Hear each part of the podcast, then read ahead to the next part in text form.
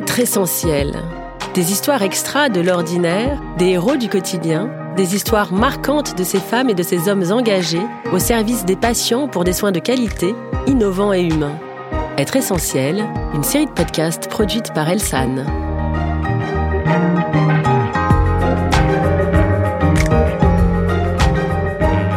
Dans cet épisode du podcast Être essentiel, nous sommes avec Véronique Lyon, 49 ans, sage-femme depuis 27 ans, spécialiste en addiction et vulnérabilité. Elle réalise avec les patientes des ateliers nesting dans un programme de développement durable de la Polyclinique Grand Sud à Nîmes, dans le Gard. Elle va tout nous raconter, vous allez voir, c'est passionnant. Bonjour Véronique. Bonjour Julie. Chère Véronique, pouvez-vous nous raconter votre parcours professionnel? Pourquoi avoir choisi d'être sage-femme? Alors bah, j'ai choisi bah, le métier de sage-femme parce que bah, c'est un métier euh, à responsabilité médicale hein, qui comprend bah, beaucoup de gestes techniques et aussi de l'accompagnement des futurs parents. Pendant 16 ans, ben, j'ai travaillé en salle de naissance et puis ensuite de couche. Et ben, ça reste toujours un moment magique et privilégié. Et euh, après, ben, j'ai évolué vers la période anténatale. Vous m'avez dit quand on a préparé cet entretien que vous pleuriez toujours quand un papa euh, était ému de voir son bébé arriver. Ben oui, c'est ce que je vous dis en fait, ça reste toujours un moment magique, c'est-à-dire que on partage quand même ces moments privilégiés avec le couple. Et du coup, ben pareil, on reste pas insensible quand on voit voilà des parents qui sont remplis de bonheur, ça nous touche toujours même après 27 ans de métier. Et ça, c'était depuis toujours? Vous avez toujours euh, rêvé d'être sage-femme? Alors toujours non, c'est le parcours euh, voilà, le parcours d'études qui a fait que je suis arrivée à sage-femme, mais en fait euh, de suite dès que j'ai commencé cette formation, ben, j'ai compris que c'était exactement ce qui me plaisait parce que finalement le métier de sage-femme ça reste quand même une vocation et quand on commence et que ça nous plaît, ben, je pense qu'on reste à vie une sage-femme. Et depuis dix ans, vous vous occupez plutôt de l'anténatal. Qu'est-ce que cela signifie et pourquoi ce choix? Alors, ben, en fait, j'accompagne ben, les couples dans la préparation de leur euh, projet de naissance pour accueillir le bébé dans des meilleures conditions. je suis sage-femme aussi euh, référente vulnérabilité, donc je dépiste aussi les situations fragiles, euh, donc vulnérables. Et ben, ça permet de soutenir, d'aider les futurs parents.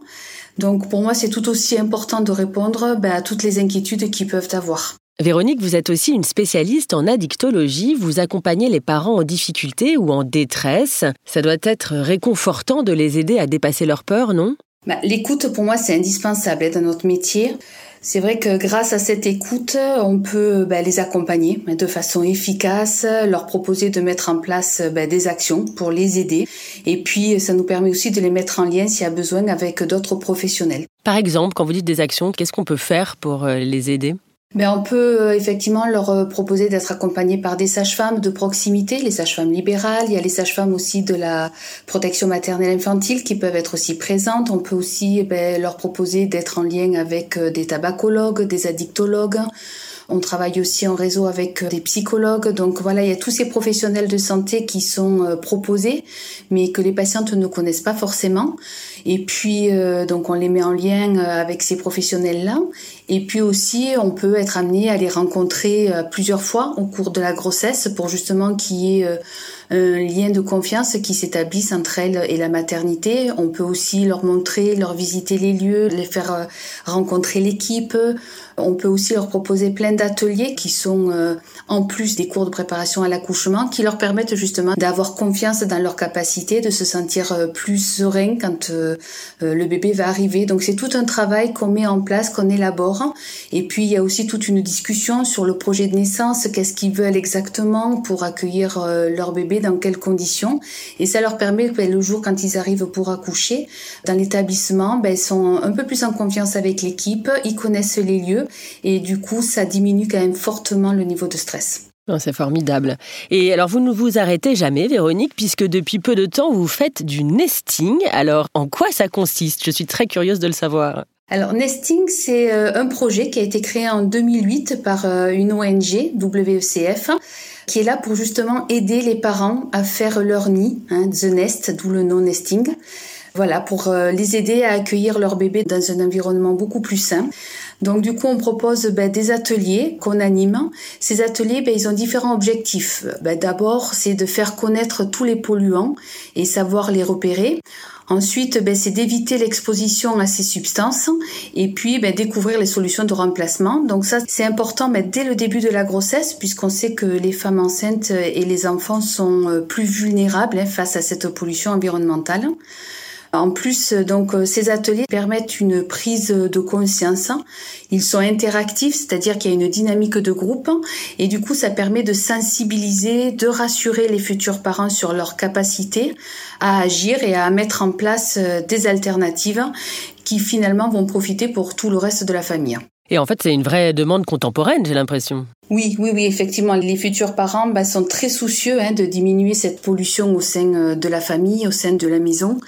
Alors en plus, donc euh, il y a différents domaines hein, qui sont abordés dans ces ateliers. Il y a la cosmétique, il y a l'alimentation, il y a aussi la puriculture, et puis il y a aussi les produits ménagers qui intéressent beaucoup aussi. En fait, les sujets sont très très vastes. On sait aussi que les parents sont de plus en plus informés hein, par les médias, et du coup ces ateliers, ben, ça leur permet d'approfondir justement déjà leurs connaissances. Et vous m'avez expliqué que vous avez régulièrement des rendez-vous pour mettre à jour les informations nouvelles. Vous pouvez nous en dire un peu plus? Alors euh, effectivement, du coup, on a un forum qui est accessible euh, pour tous les animateurs. Ça nous permet ben, de nous aider s'il y a besoin entre nous, et puis aussi de nous informer régulièrement des mises à jour parce que ben, c'est un domaine qui évolue beaucoup.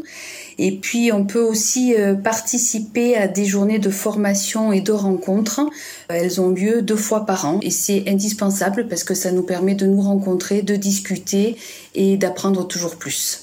Est-ce que vos collègues, euh, depuis que vous faites ça, voilà, ont besoin de discuter avec vous? Est-ce qu'ils sont demandeurs d'informations? Ben oui, parce qu'en fait, il nous a semblé primordial d'informer euh, l'ensemble du personnel de la clinique.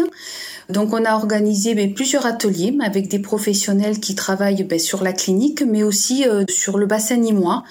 Donc on a contacté, on a proposé aux sages-femmes libérales, aux sages-femmes et aux puéricultrices de la PMI donc euh, bah, tous ces ateliers, ça les a beaucoup intéressés puisque bah, du coup ils peuvent à leur tour faire passer toutes ces informations auprès d'autres parents et ça c'est important que bah, l'information euh, soit diffusée le plus possible. Pour vous, travailler dans une maternité privée, cela revêt une importance particulière? Alors privé, public, pour moi c'est pas forcément euh, différent. C'est toujours le métier de sage-femme reste le même, c'est-à-dire euh, être là pour accompagner, rassurer euh, les futurs parents. Donc quel que soit le lieu, notre métier reste identique. Et quelles sont les qualités requises justement pour être une sage-femme? Pour être une sage-femme, c'est d'être à l'écoute. Hein. Il me semble que c'est primordial de pouvoir accompagner, savoir euh, aider, mais tout en ne prenant pas trop de place. Hein. C'est juste être là quand il faut et quand on a besoin de nous. Très joli. Je vais vous poser une dernière question, euh, Véronique. Si vous deviez parler à une jeune personne qui hésiterait à faire votre métier, que lui diriez-vous pour la convaincre?